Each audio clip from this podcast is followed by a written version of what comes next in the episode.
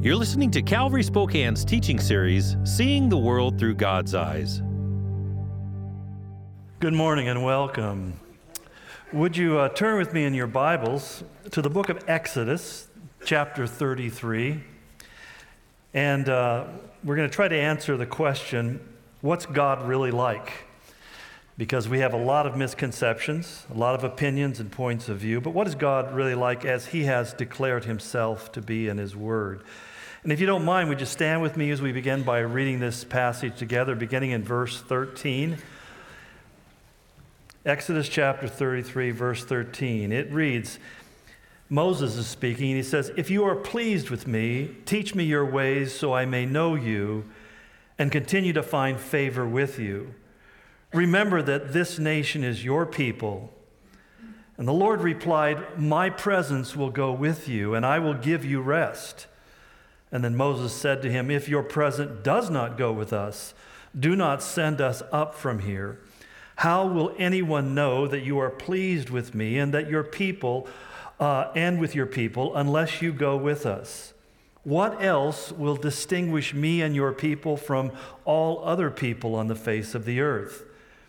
And the Lord said to Moses, I will do very, the very thing you have asked because I am pleased with you and I know you by name. And then Moses said, Now show me your glory. And the Lord said, I will cause all of my goodness, that is, all of his beauty and fullness, to pass in front of you, and I will proclaim my name, the Lord, in your presence. I will have mercy on whom I will have mercy. I will have compassion on whom I will have compassion.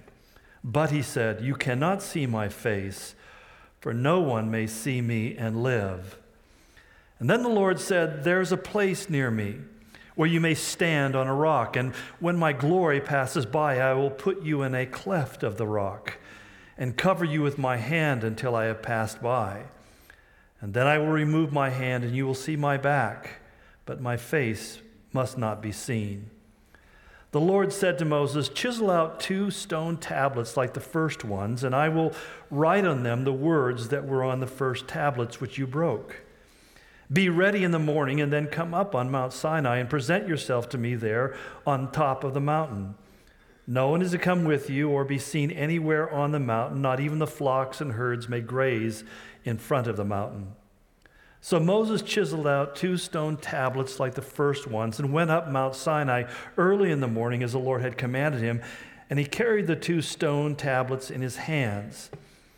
Then the Lord came down in the cloud and stood there with him and proclaimed his name, the Lord. He passed in front of Moses, proclaiming, The Lord, the Lord, the compassionate and gracious God, slow to anger, abounding in love and faithfulness maintaining love to thousands and forgiving wickedness, rebellion, and sin. Yet he does not leave the guilty unpunished.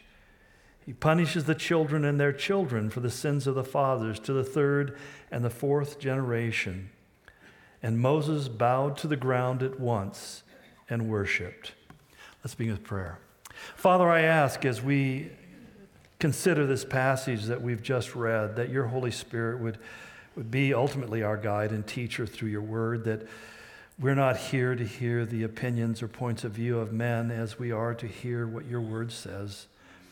That our lives might be based not upon our emotions or our feelings, but really upon the solid foundations of your truth that never changes and is everlasting.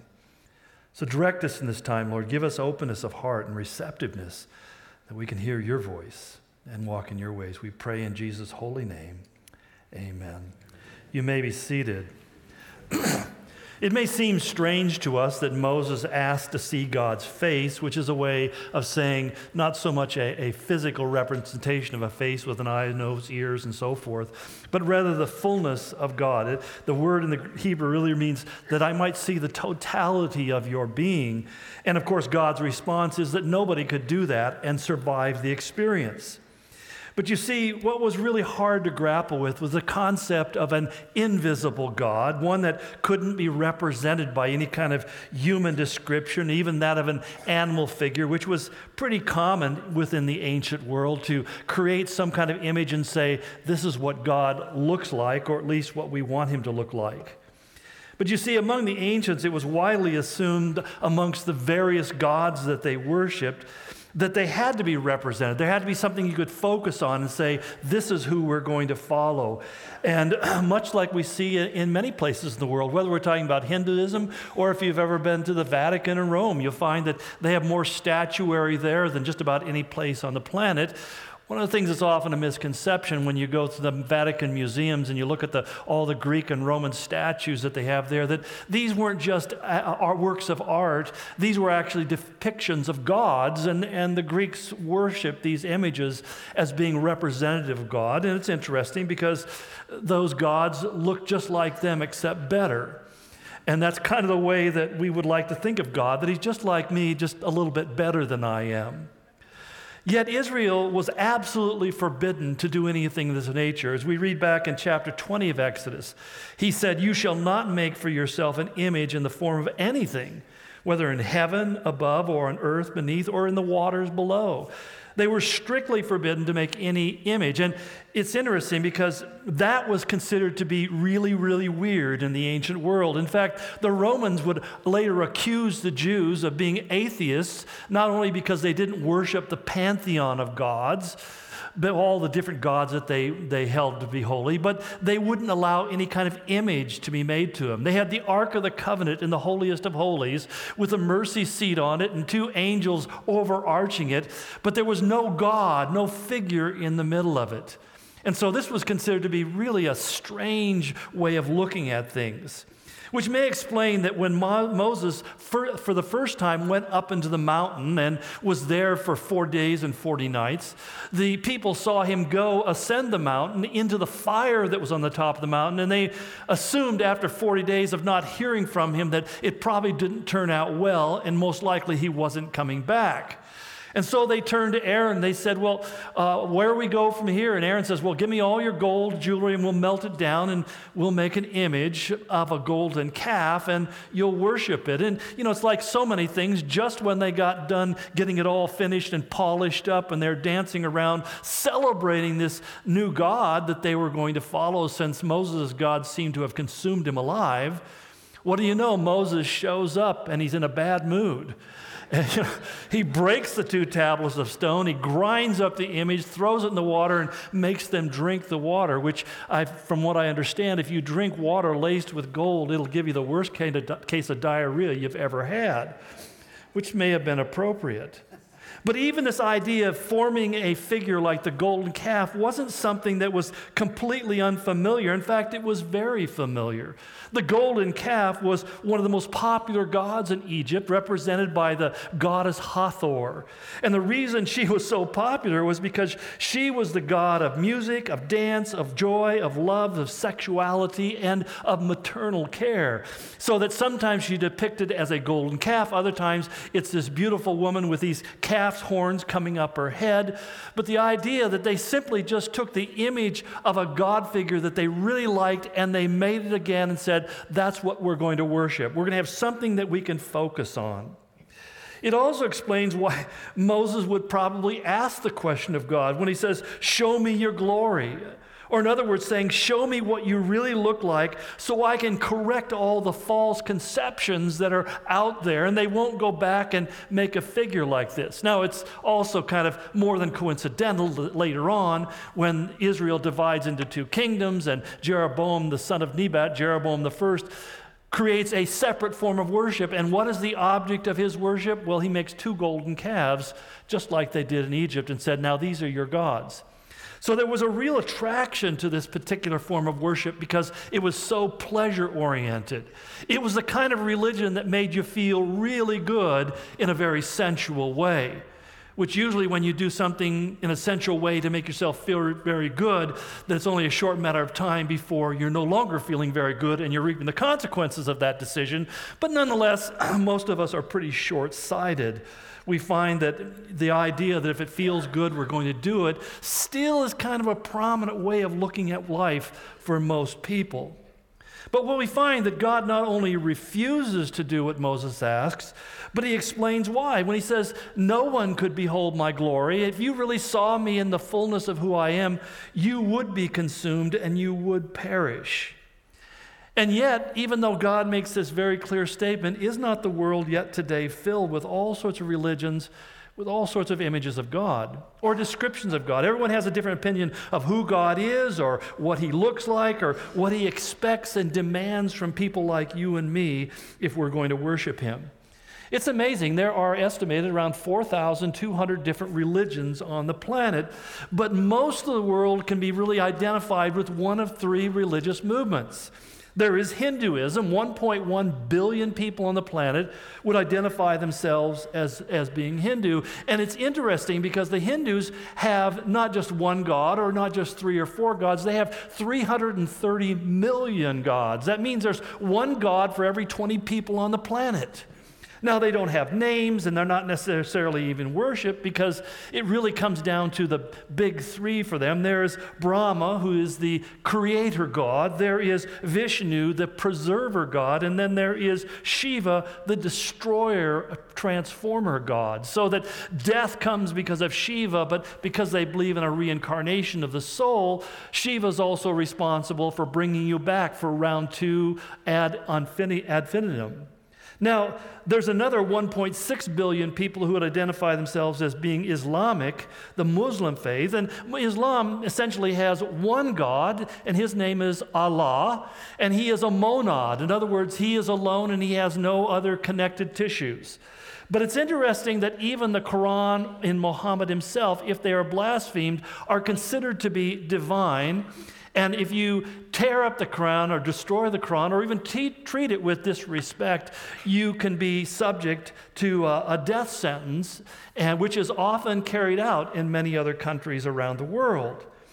But the largest religion in the world, surprising to many people, is Christianity. Over 2 billion people identify themselves as followers of Christianity, and Christianity has one God, and yet not uniquely, but specifically, it says there are three persons in the Godhead.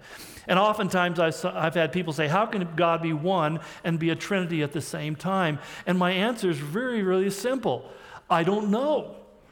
But that kind of goes along with being God, doesn't it? I mean, if I can explain why God is the way He is, then He's not really much of a God if my little mind can comprehend Him. But essentially, what God has revealed himself in the scriptures is that he has these three personalities of Father, Son, and Holy Spirit, and they are one. And how that works is beyond my pay grade to even answer or suppose. Now, I would grant that all religions of the world hold some kind of similar concepts. I mean, they all believe in a creator, and they also all believe that in the concept of sin although how they define the Creator and His creation, and even what is sin and what is not sin, varies widely between the different religions. But where the different religions differ the most are on the things that matter the most. And essentially, they differ on the issue of heaven, hell, and salvation. They have different answers as to what heaven is and how you get there, and different answers as to what hell is and how you avoid going there. And it's, int- it's important that whatever you're doing, you're following somebody who has been there before. If I was going to climb Mount Everest and I'm saying I'm going to dispense with a Sherpa because I got a handy guide and I'll find myself to the top of the summit, the reality is you'll find my frozen statue somewhere along the way, but I would never know how to even get there. I need somebody to lead me. But the question is is the one who's leading me qualified to lead me, or are they somebody who's just simply going to lead me off a cliff? And that's really the pressing question we face when we talk about spiritual things. It's somehow we can be so specific about making sure that our GPS is taking to us to exactly where we want to go. And we're concerned about the destination of our physical body, and yet many people are totally disregarding the direction of their soul and where their soul will end up after death. In fact, most of us are so hydrophobic to the idea of being dead that we kind of pretend like we never will be. And yet, I guarantee you, there is a date on the calendar with your name on it, and I don't know which one it is, but if you give me $3 million, I'll try make, take a guess. But the reality is, you're going to die one day, and I'm going to die. And, and the older I get, the more apparent that becomes because people who grew up with me and look a lot like me and walk the same path I do are actually dying way before the time that I think they should. It happens. And so the question that's most prominent and most important in our life is what happens after death? Am I going to heaven? Is there a heaven? Am I going to hell? Is there a hell? Do I just simply evaporate and turn into atomic dust? Or is there something beyond it?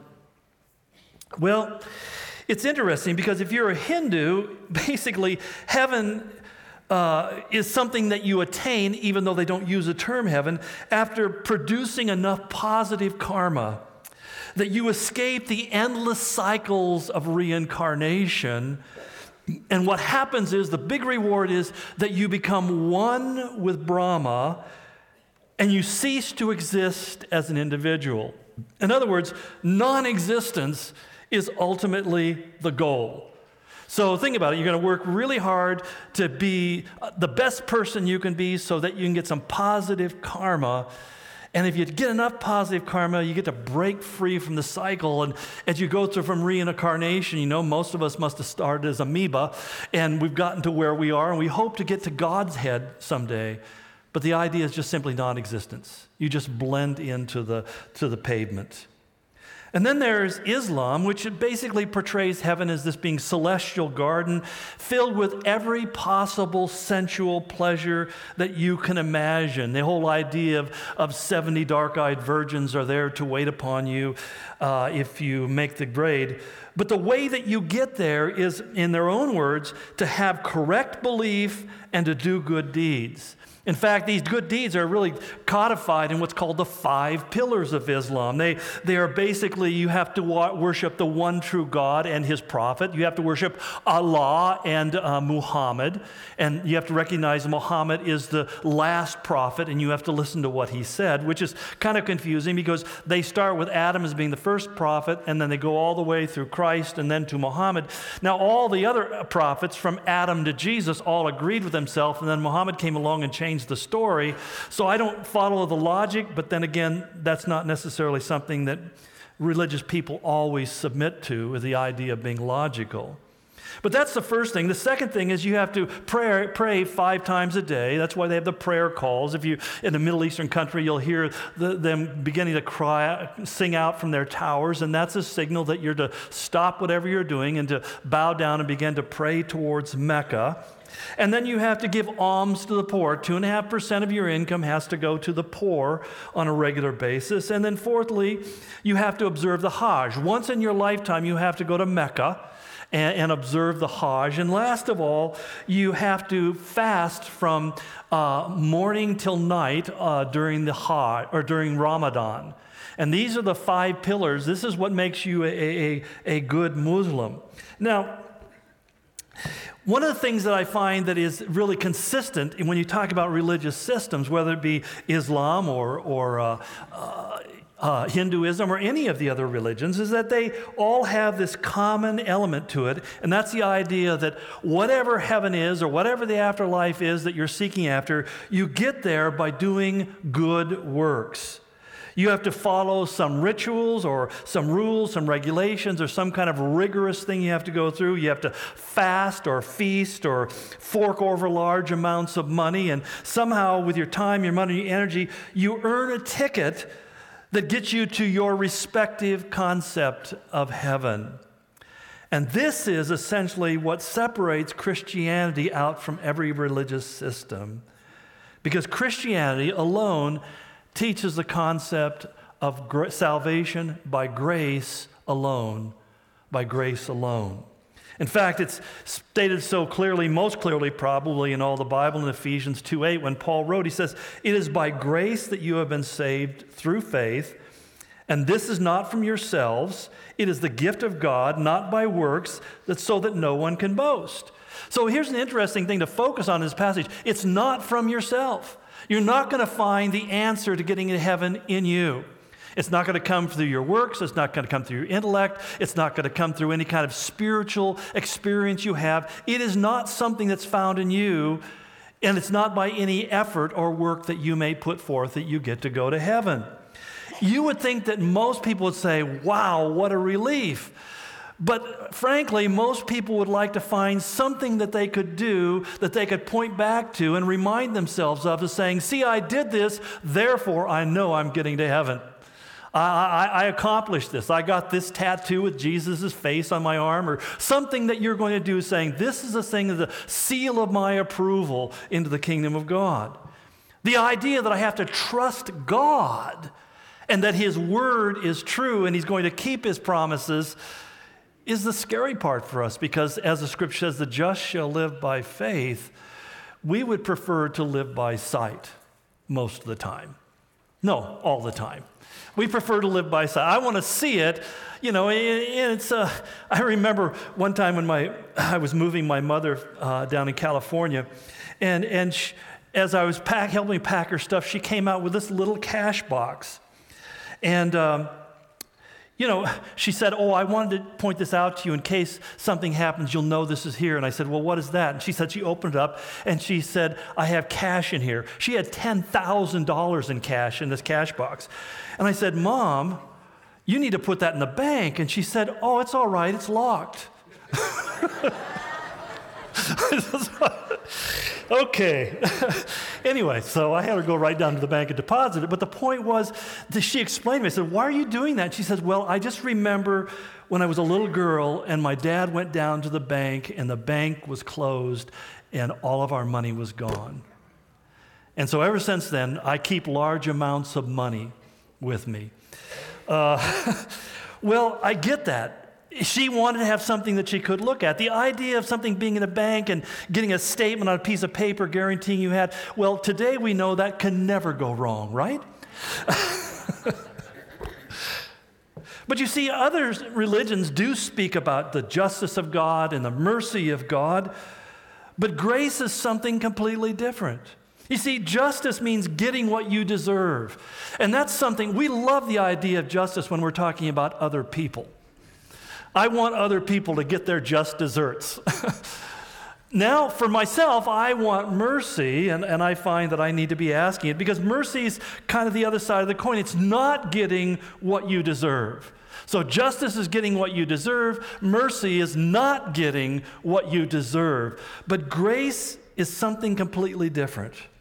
Grace is getting what you don't deserve, being blessed when you deserve just the opposite. It's being favored by God and showed kindness even when you don't deserve it, and you may deserve exactly the opposite. And that's where our minds kind of get jangled. Because on one hand, we're talking about other people, we're saying, don't give them so much grace. Make them pay the price. Let them reap the consequences of their actions. But when it happens to us, we're sitting there saying, God, I pray that you would be gracious to me and show me kindness. I mean, this is why Paul prefaces the statement earlier that I read in, in, Ephesians 2 8 and 9. He prefaced that in the beginning of that chapter by saying this You were dead in your transgressions and sins, gratifying the cravings of your sinful nature and following its desires and thoughts. You were by nature objects of wrath. But because of his great love for us, God, who is rich in mercy, made us alive with Christ even when we were dead in transgressions, for it is by grace you have been saved. Now, the statement is pretty, pretty condemning in many ways. That he says, God looks at me and he says, You're dead. We often question, Well, what do you mean I'm dead? I'm alive. Well, Paul points out, and the scriptures teach that there's three parts to your being there's your body, your soul, and your spirit.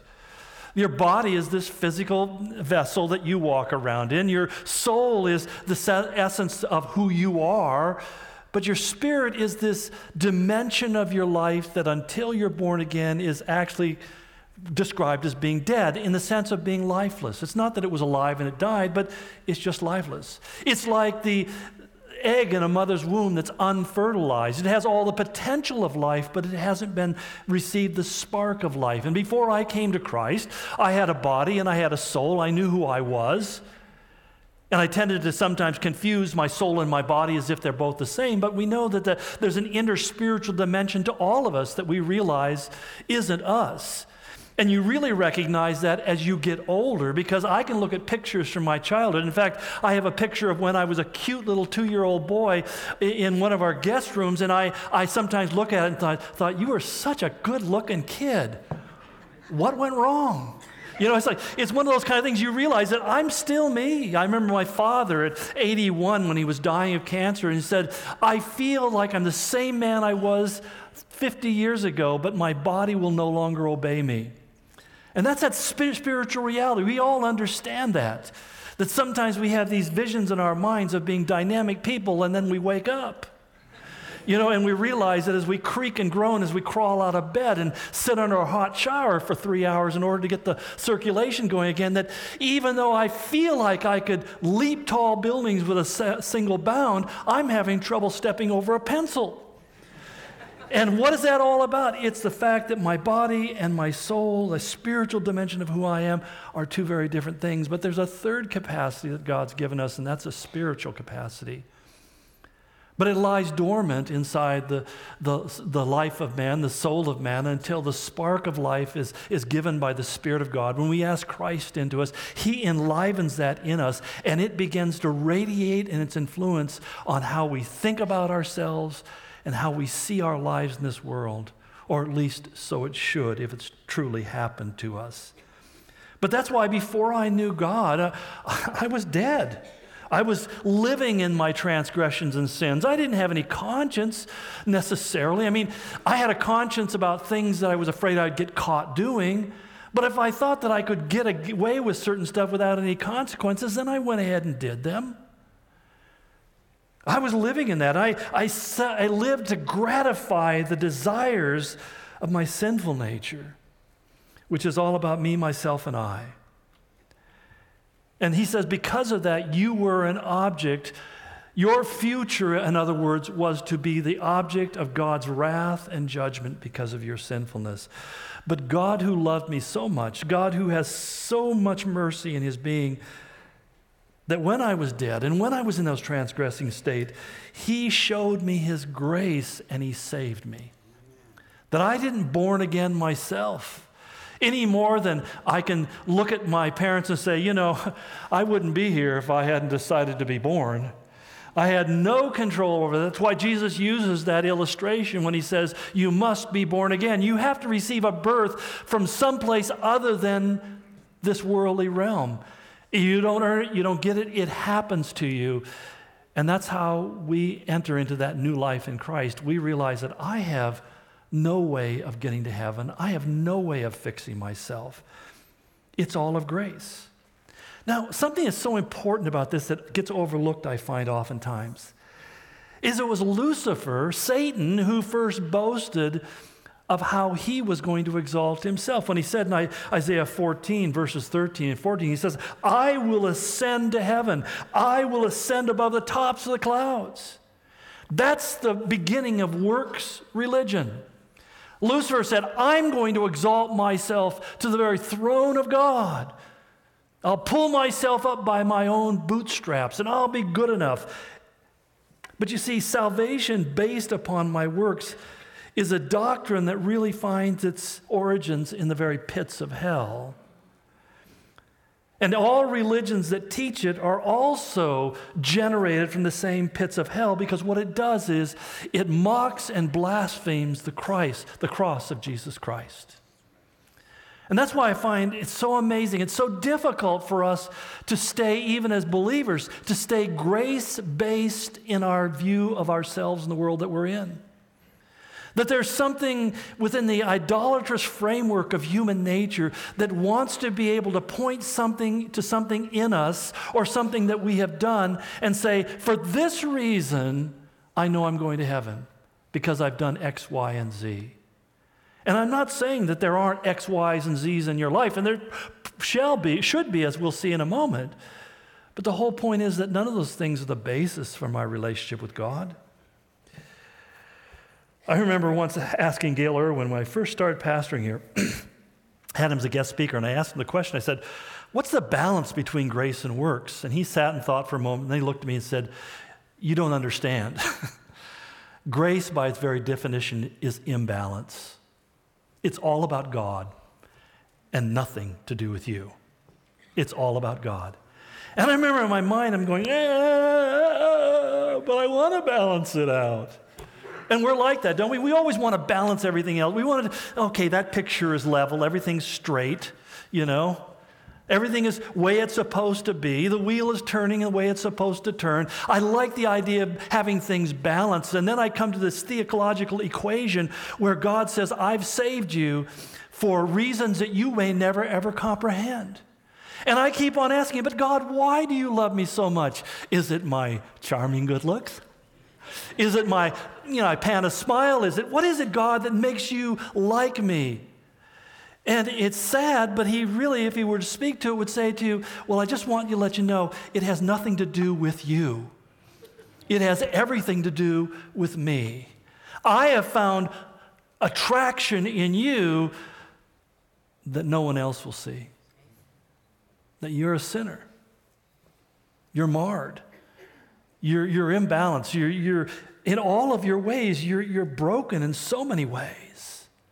And isn't that what happens, friends, when we grow in Christ? Do we discover more and more purity within ourselves? Or do we keep on peeling back the onion layers and finding more and more reasons why God shouldn't love us? The more I understand sin, the more I understand myself, the more I realize that I have no righteousness for which I can stand before God. There's no point of congratulations. Ran into a guy in the airport one time, and he was introducing me to his latest girlfriend as, as we were talking. And he turns to her and says, This guy really knows God. I thought, well, that's a compliment, but then I walked away and thinking, but how well do I know you, Lord? how well do I know you? Do I really know you that well? And that's, that's the challenge, isn't it? Because we begin to understand that that there is absolutely no ground. When I start looking for a place to stand, a platform to put myself on and kind of straighten myself up and feel erect, I realize that it's by grace that I've been saved and not of yourself.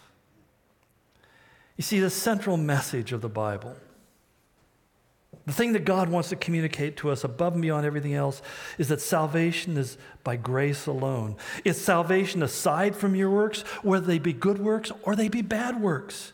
Good works won't get you into heaven, bad works won't keep you out. Now, immediately I say that, people go, wait a minute now, you're giving people permission to do bad things.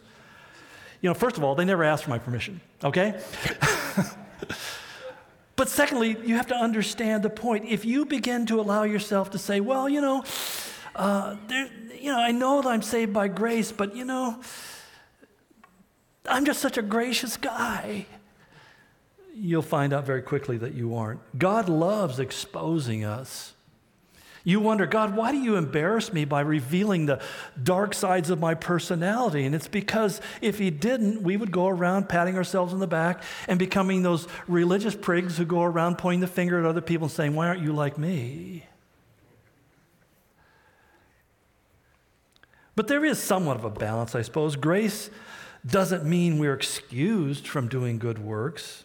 As Paul went on to say, again in Ephesians 2, he said in verse 10, For we are God's workmanship created in Christ Jesus to do good works, which God prepared in advance for us to do. He kind of, in that statement, covers everything. That basically said, when God made you, He designed you with the capacity to do good works. The word that he uses there for workmanship literally means to be to craft something, to form something, to make something. God created you with capacities, and every one of us, we're told by Paul later in the Corinthians, is we're given by God certain unique abilities and capacities and giftings that enable us to do good things in a way that is according to God's purpose and plan for my life. That I was created in Christ to do good works, not to do bad things. That when people do bad things, it is really a, a miscarriage of your created purpose. And rather, he said, you, He has prepared in advance the things that He wants you to do.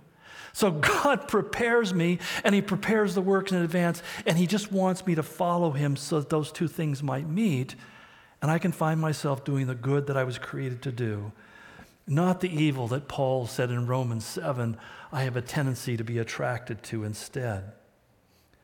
But those works, when they're done, are a consequence of grace, not the cause of salvation.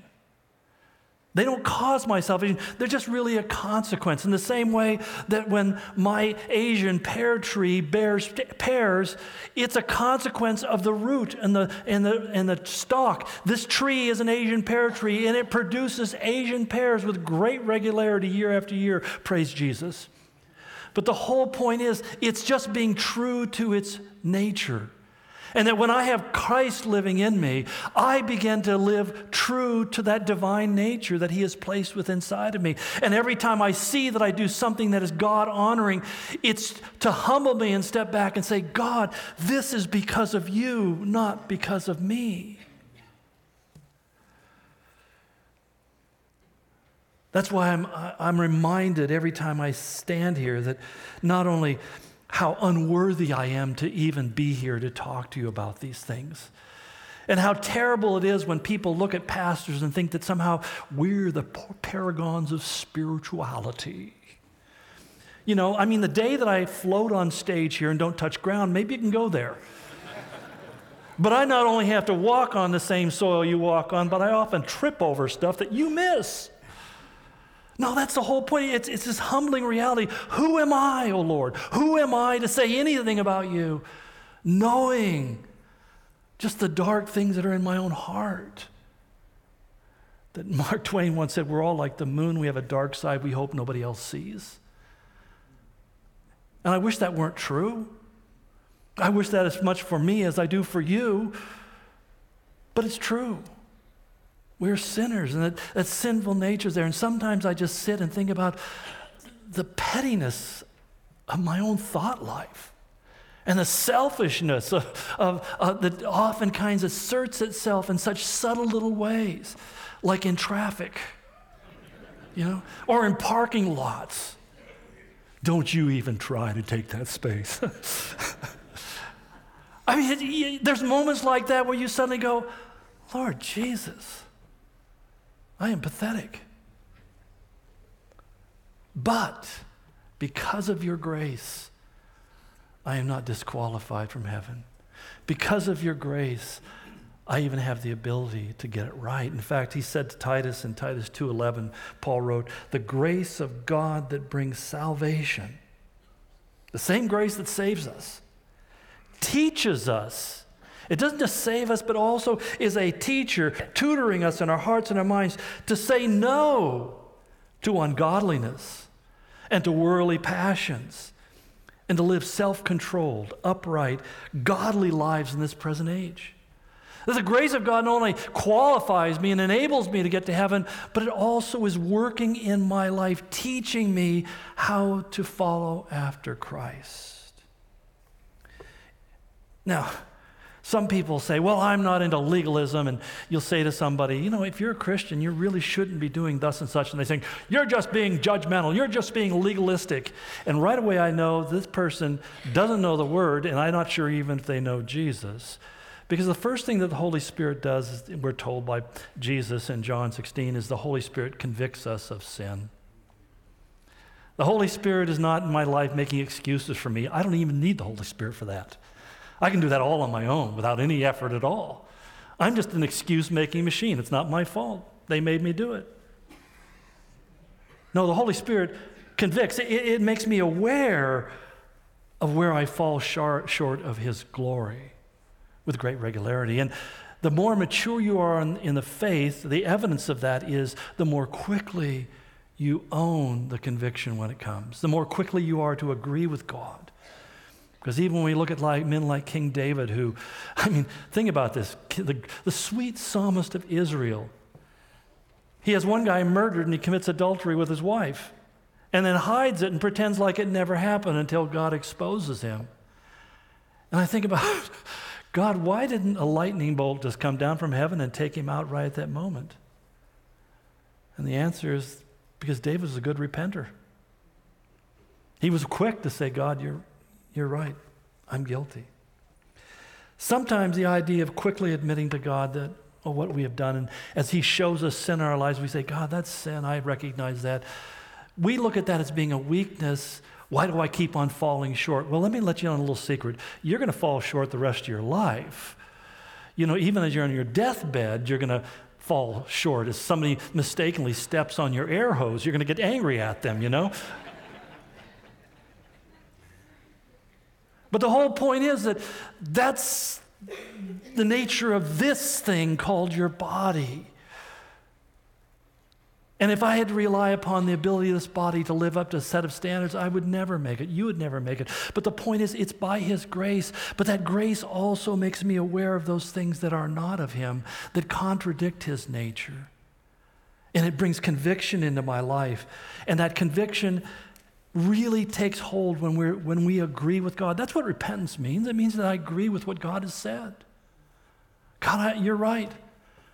I'm being proud. God, you're right. I'm being selfish. God, you're right. I'm being judgmental and critical. I'm holding other people to a standard that I can't even live up to. You're right, God. In all of these things, I, I acknowledge it to you. That's why Jesus said to the Pharisees, who were experts at pointing out other people's shortcomings without taking a look at their own, he says, Because you say you have no sin, your sin remains. The worst sin is to be unwilling to say, I'm a sinner and that I need God's saving grace and His mercy. You see, when we read the scripture, we never read that there's a conflict between grace and law. That's a misconception. What the scriptures talks about is a conflict between grace and works. And we get confused because it sometimes he says, if you think that you can be saved by the keeping the works of the law, then you don't know God. You won't get to heaven.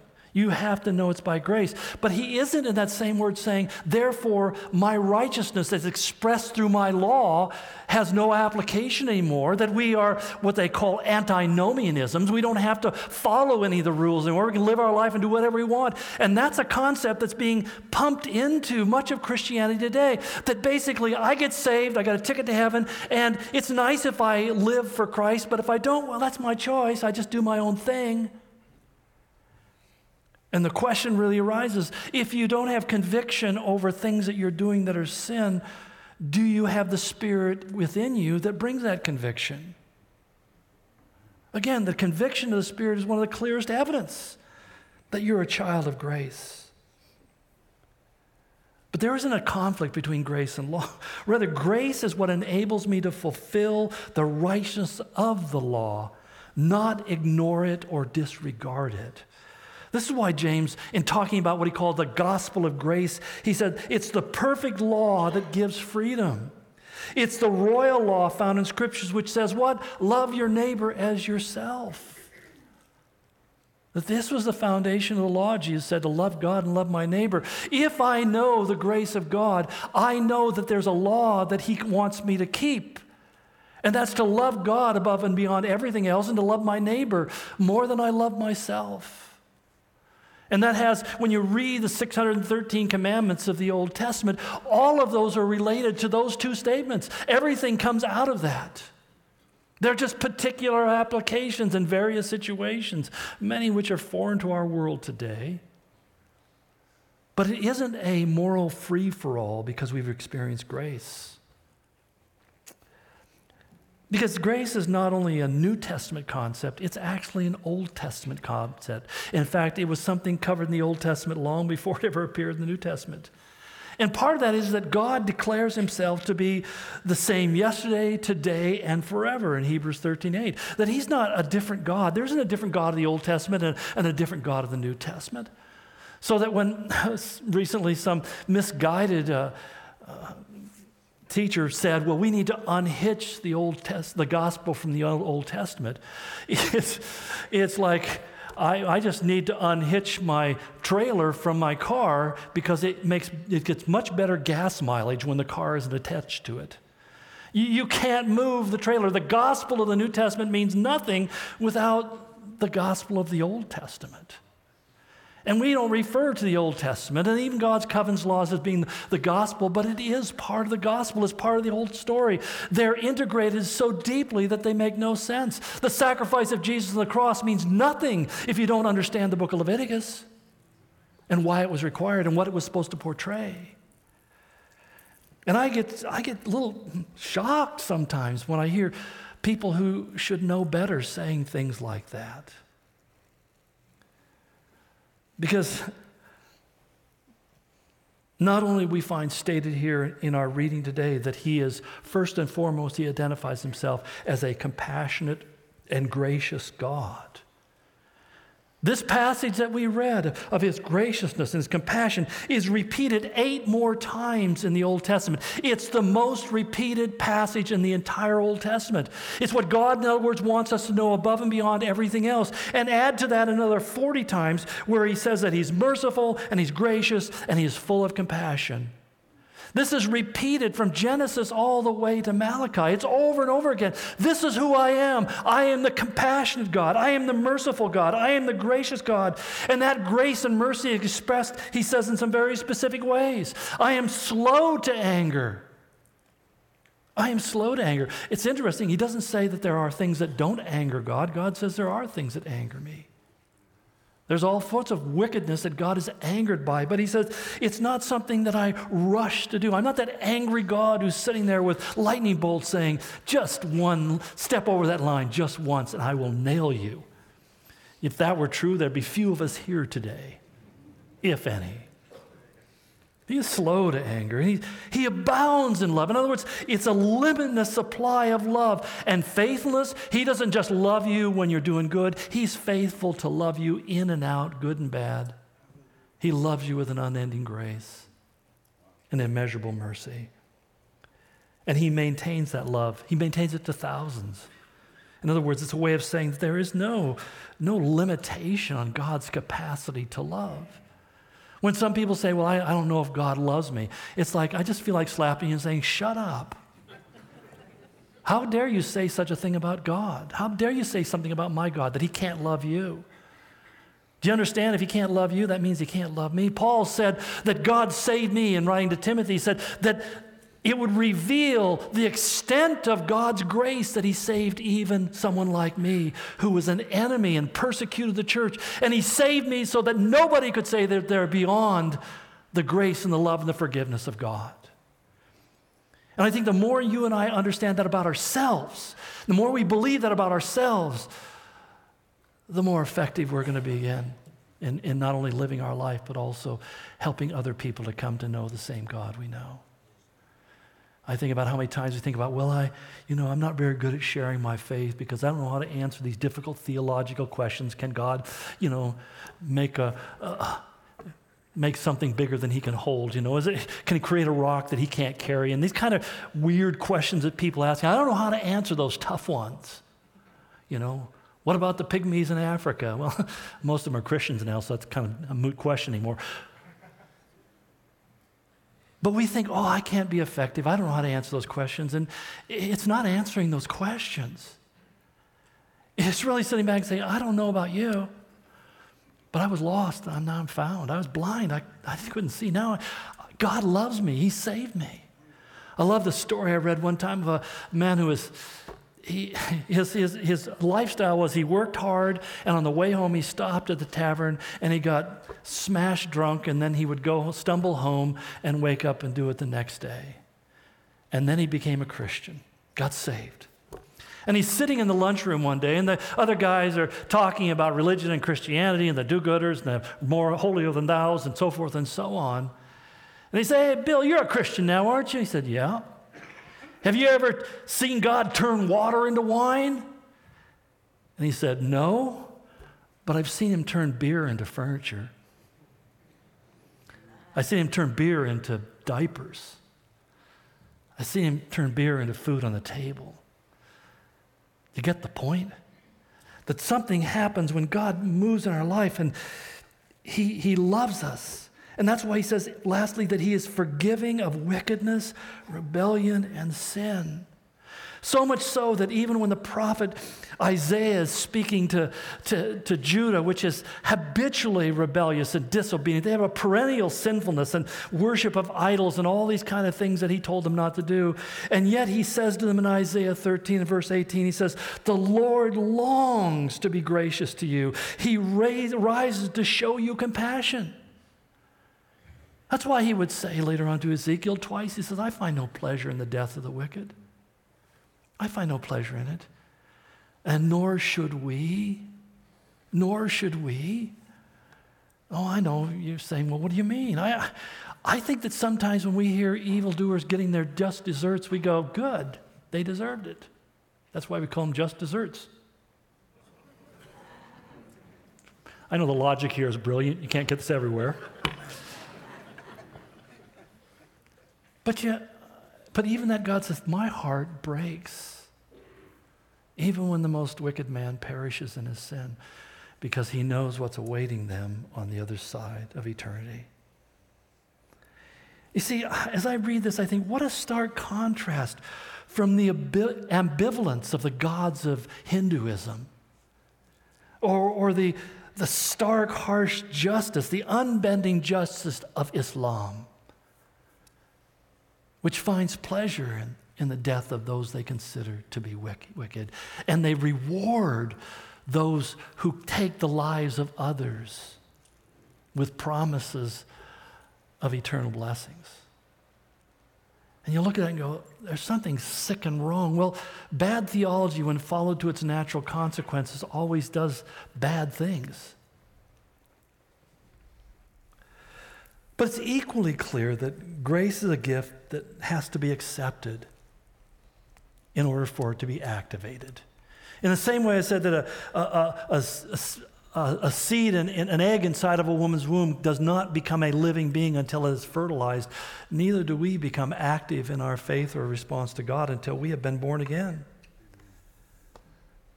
Because for the God of the Bible, justice is not simply the, the reaping of consequences, something like karma do so much good and you get so much good, do so much bad, you get so much bad. If that were the case, you and I, all of us, would be in serious trouble. We read Galatians and he says, Be not deceived, God is not mocked. A man will reap what he sows. And we sit back and go, Well, I guess that's the reason why things are going the way they are in my life. Well, that may be the truth, but the reality is, God probably is keeping you from a lot worse things than you realize. One of the things that Paul made very clear to the Romans we all have sinned, he said. We all fall short of the glory of God. And the wages of sin is death. I mean, that's, that's a living reality. Justice is actually the payment earned and the reward for those who refuse the gift of His grace, not simply people who need it. That I believe with all of my heart that God has spared me from consequences a thousand times over. I think about bad decisions I made on this thing or that thing, and somehow God has a way of taking my stupidity and turning it into brilliance. And people go, Well, how did you know? Oh. I had a magic eight ball and I shook it. how did you know? Well, I didn't. But he tells us in Psalm 103 that he has removed our transgressions from us as far as the east is from the west. You, most of us understand the compass enough to figure out what he's saying, right? They don't touch. East and West don't touch. They're uh, polar opposites in the literal, most literal sense. And yet he said that's how far, as far as sin can be taken from a person, God has removed it from us. We don't remove it ourselves, we don't cleanse ourselves. God takes it from us. But what about those who say no to God's grace? Well, they'll experience the other half of his character described in this passage. Because if I were to divide the passage into two parts, it would be number one, God is gracious, number two, God is just.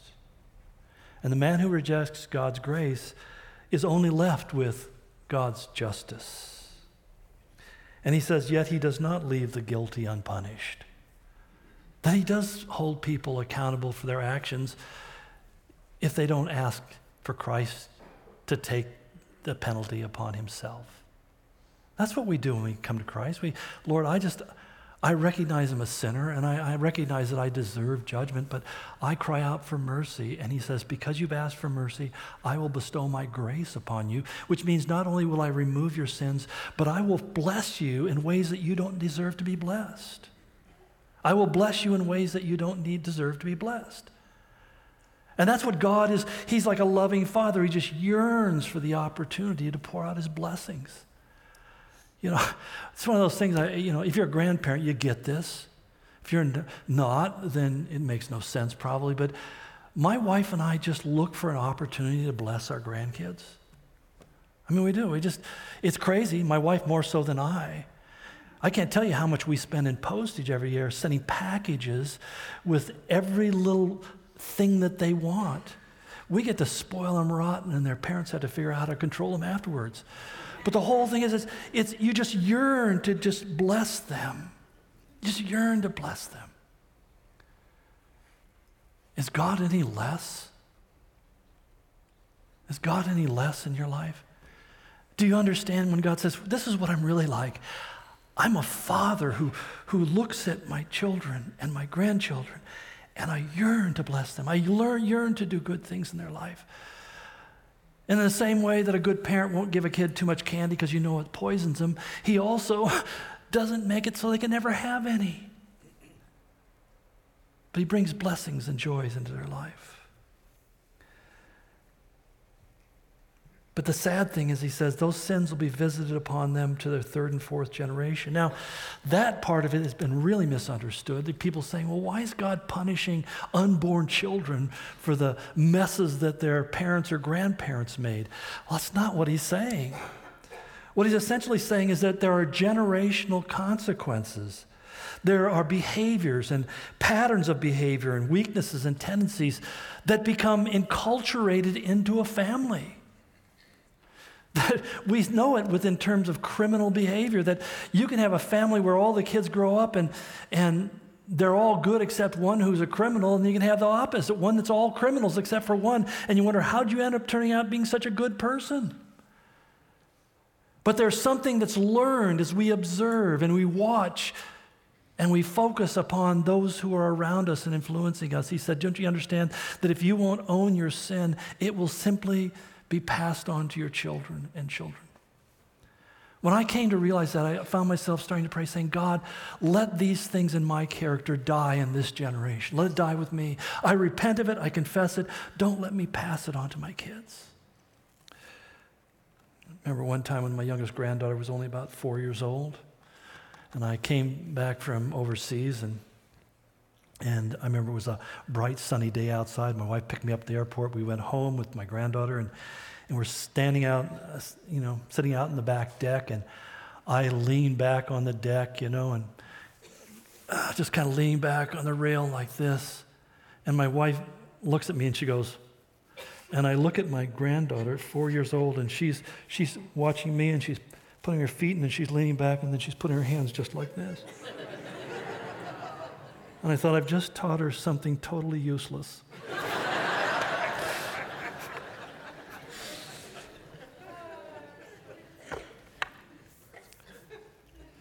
we all have this terror, terrorized feeling inside that we have inculcated into our kids something that they will curse us for when they get older.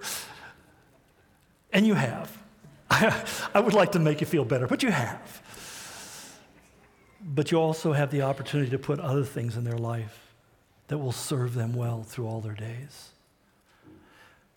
But those are not the things that uh, need to be defining to you.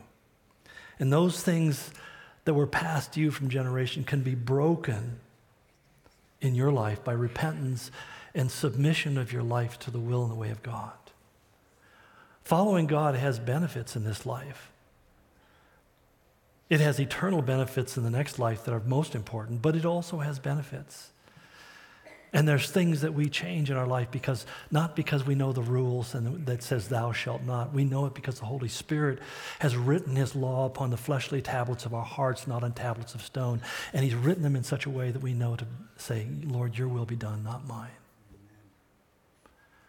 What does God really look like? What is he really like? He is gracious and he is compassionate He's slow to anger and, and quick to love, quick to forgive and overlook all of those things when you come to Him and say, Father, forgive me for what I've done. He restores the years the locusts have devoured, the prophet said. He takes the things that are broken and He mends them. Know, some of you are looking at marriages and family and, and even your own lives. You see that they're broken or they're, they've been twisted by circumstance, or you just feel like they're, they've been stolen from you. And I'm not denying that that may, in fact, be the case. But God says, I will restore. Why? Because you earned it? You showed him that you could be trusted now? No, because he's a gracious God.